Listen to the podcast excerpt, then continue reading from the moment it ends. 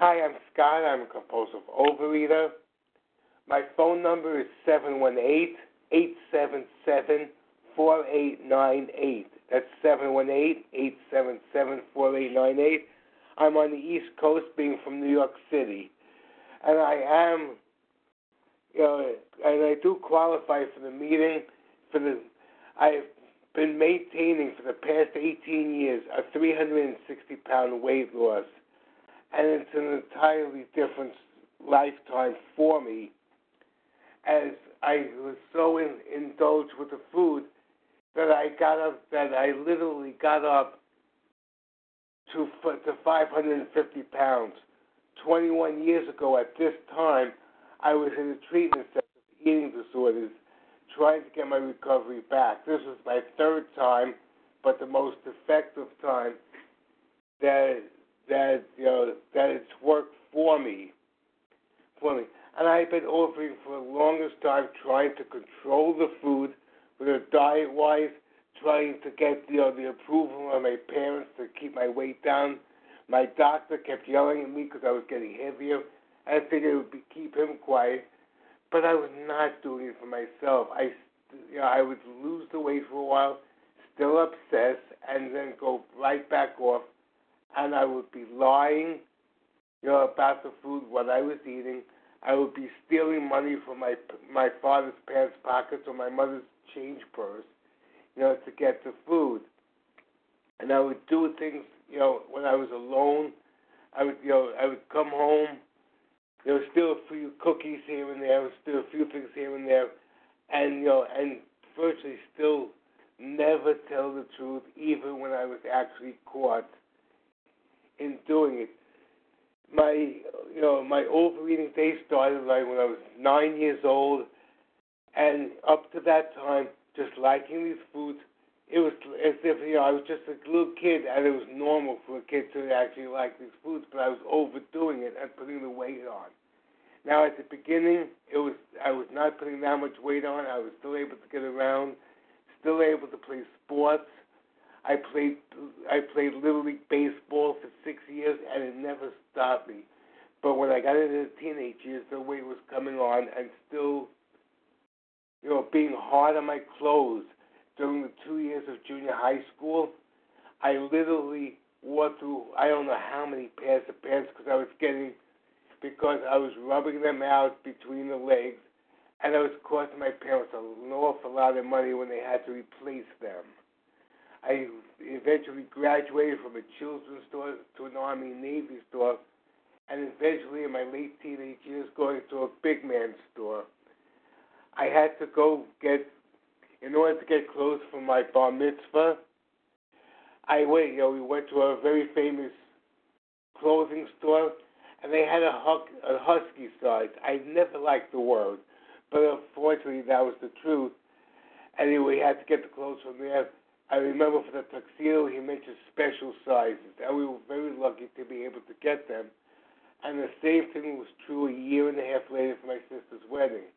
Now I could tell you when I went to these places, you know, at a fair like that, I literally got lost in the, in the you know in the buffets, and nobody could really find me, and I really stuffed myself, and to where I did, never had any room for the meals, and that was the obsession that I was going through, you know, and and you know I, I would go for the sweet stuff, the fatty stuff, anything that I could get my hands on that was out of the ordinary and my teachers in school, I did well most of the time, but they said I could do better.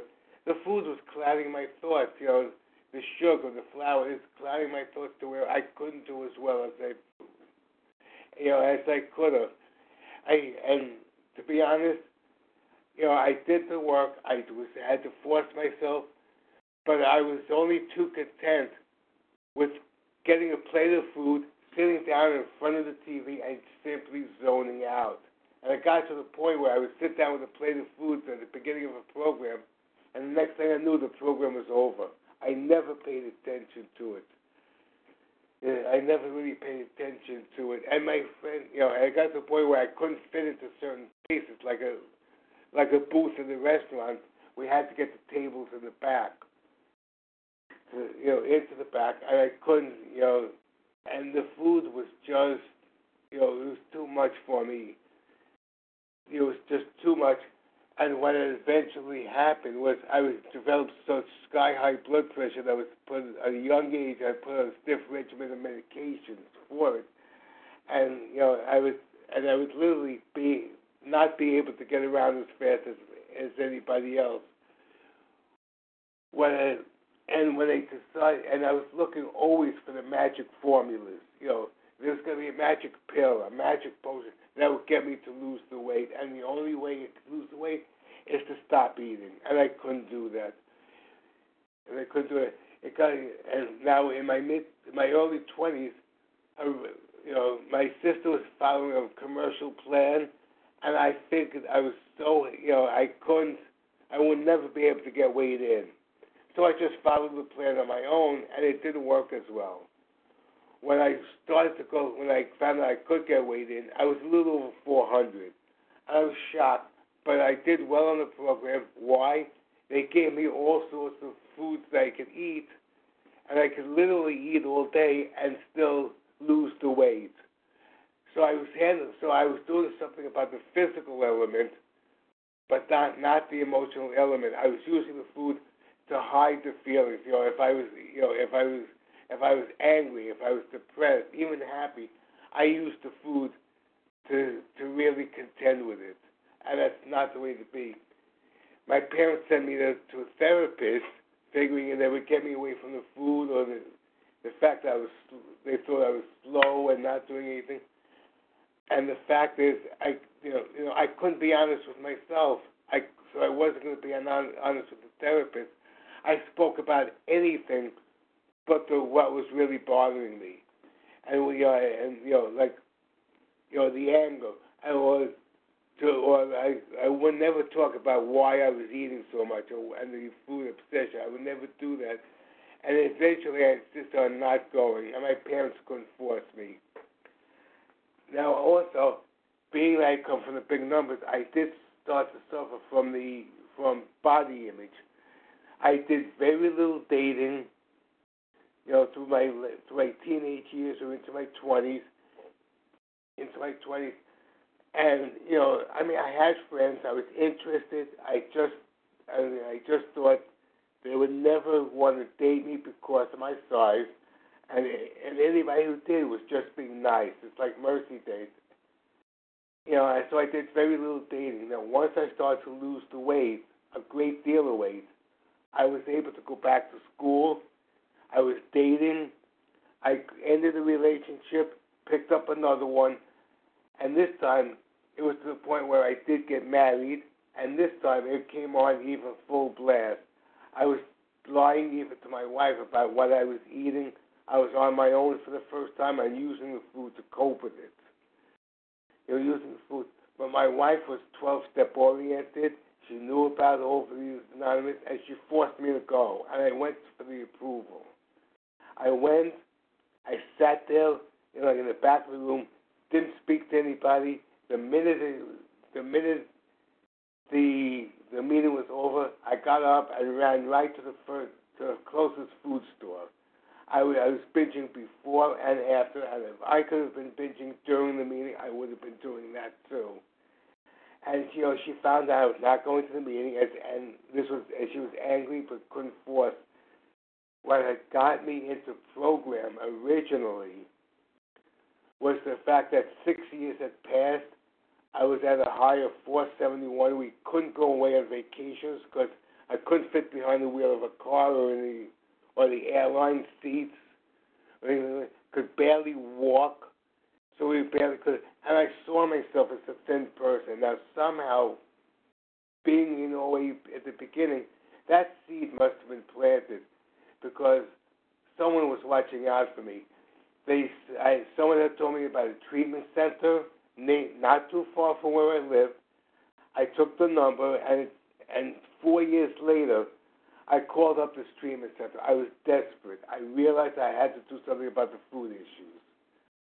Yeah, I figured I would go in, dry out, and go right back to this commercial plan. When I got there, I found out that they were 12 step friendly, and I knew I'd be coming back into Overeaters Anonymous. And this time I knew I was going to be here for good, and I was very accepting of it. You know, I was very accepting with it. And when I came out of treatment, I came right back to the beginning. You know, the the meeting that I started out with, and I got myself a sponsor. I got me, and I started to work the steps.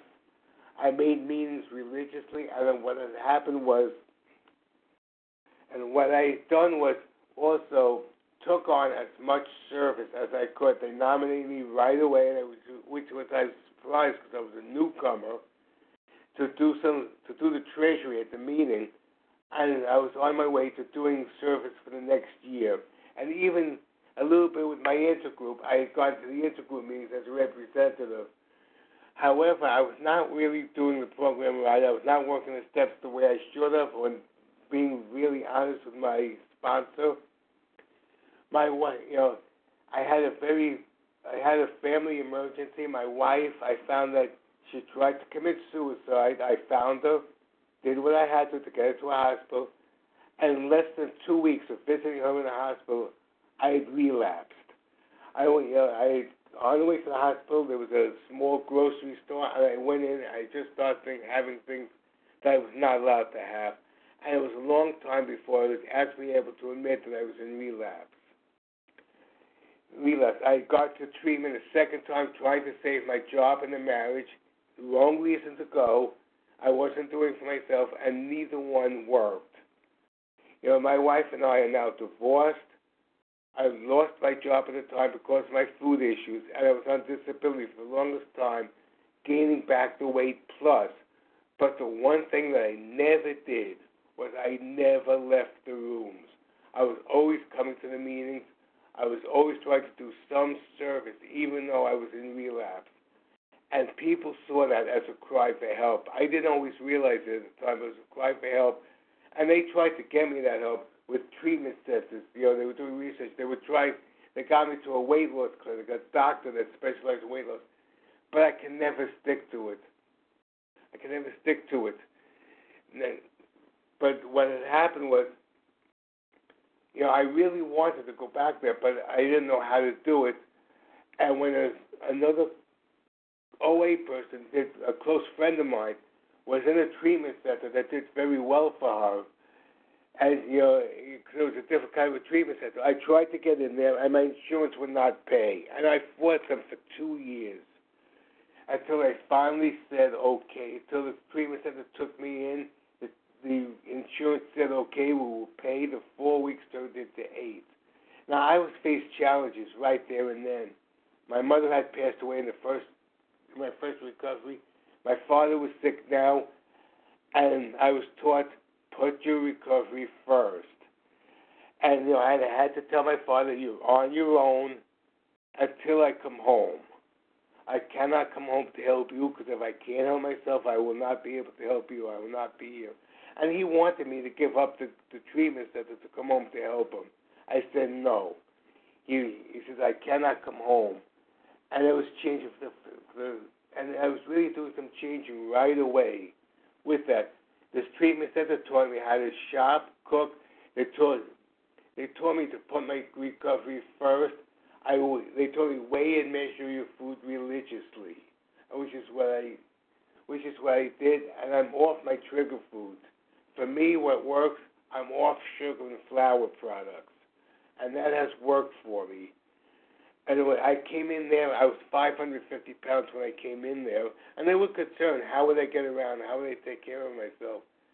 And when I said, they said, "That's my worry. I will do it," and they saw the desperation, and they was, and they left it alone. They saw that I would do it. That I was very willing to do it. I was desperate, and I was desperate. When I got home, the first thing I did was I did my first abstinence shopping at home alone, and I did everything I was supposed to. I was supposed to do, and the next day I was able to go back to help my father. I would not help him unless I help myself. I made. I took on a sponsor again to work the steps. I took on the service again to do this. And these days I put the recovery first, and that's exactly what I have to do. Now I had no thoughts of going trying to get back to work until I got back, myself back in order. It was almost it was more than two and a half years until I was able to get a job doing some work through, through unusual means. But the but now the job put me to the test because it attacked my recovery. I felt I was going to binge. So I figured either the job goes or the recovery goes. And the job lost. I got back, I quit the job rather than quit the recovery, and it was my turn to take care of myself even further. My father passed away two weeks later, and I made it through. Reminder, you have five minutes left. Thank you. And my and I was able to make through the, make it through the mourning period abstinently. You know, very abstinently to do what I had to do. Then it was okay, now I felt I was, and I felt that my higher power, that higher power, would let me know when it's time for me to go back to work, which is what happened. I was able to get into it for an internship with a major hospital because you know through a state office, and the job turned permanent. Now this job is stressful, but I was, but my recovery was a lot stronger. It was, you know, I was able to handle the stress and handle the job without going to the food. And my coworkers, they see what I was doing. I made no bones about the fact that I lost the weight, that I'm in Overeaters Anonymous. I never kept it a secret. And they see what I do. I've learned to package my foods and take it with me. I pack my lunch and I take it with me religiously every single day. When I go on a trip where I, I don't have the, the auspices of a microwave, you know, what I have to have a meal, I pack my lunch. I take my scale with me even to a restaurant to weigh and measure to weigh and measure the food. And the service I've done on the group level, I've led meetings, did the treasury, and then I was asked to come back to intergroup. I took on service positions there, including re- the region, being a region rep. And through there, I've gone to World Service. The service has been immense, immeasurable in keeping my recovery going. In keeping my recovery going. At a, at a time when the doctor told my wife at one time, and when I was 35, if your husband wants to live to see 40, he better start losing the weight. It was it was 40 when I came into OA, and the blessing is, for, and the blessing is later this year that 35 year age will will have doubled. I'm turning 70, and I'm getting ready to retire. That is the blessing of the program that gives you back alive. I've gone to events like a wedding, you know, bar mitzvahs. I've got, I've had office parties. All have been done abstinently. Because abstinently, I do not. I've learned I do not have to go to food, you know, for the to handle the bad times or the good times. Either way, the good and bad times are more appreciated without the use of the food. I can handle them, and they're more real and they move. So for those people who are still struggling, please keep coming back. Please stay here. It will click for you because it did with me.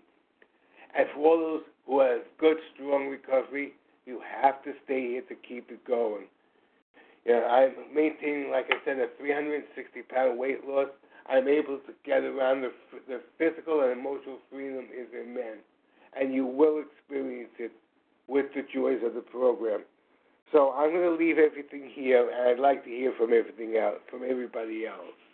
Again, my phone number is seven one eight eight seven seven four eight nine eight. I'm on the East Coast, Eastern Standard Time. Thank you.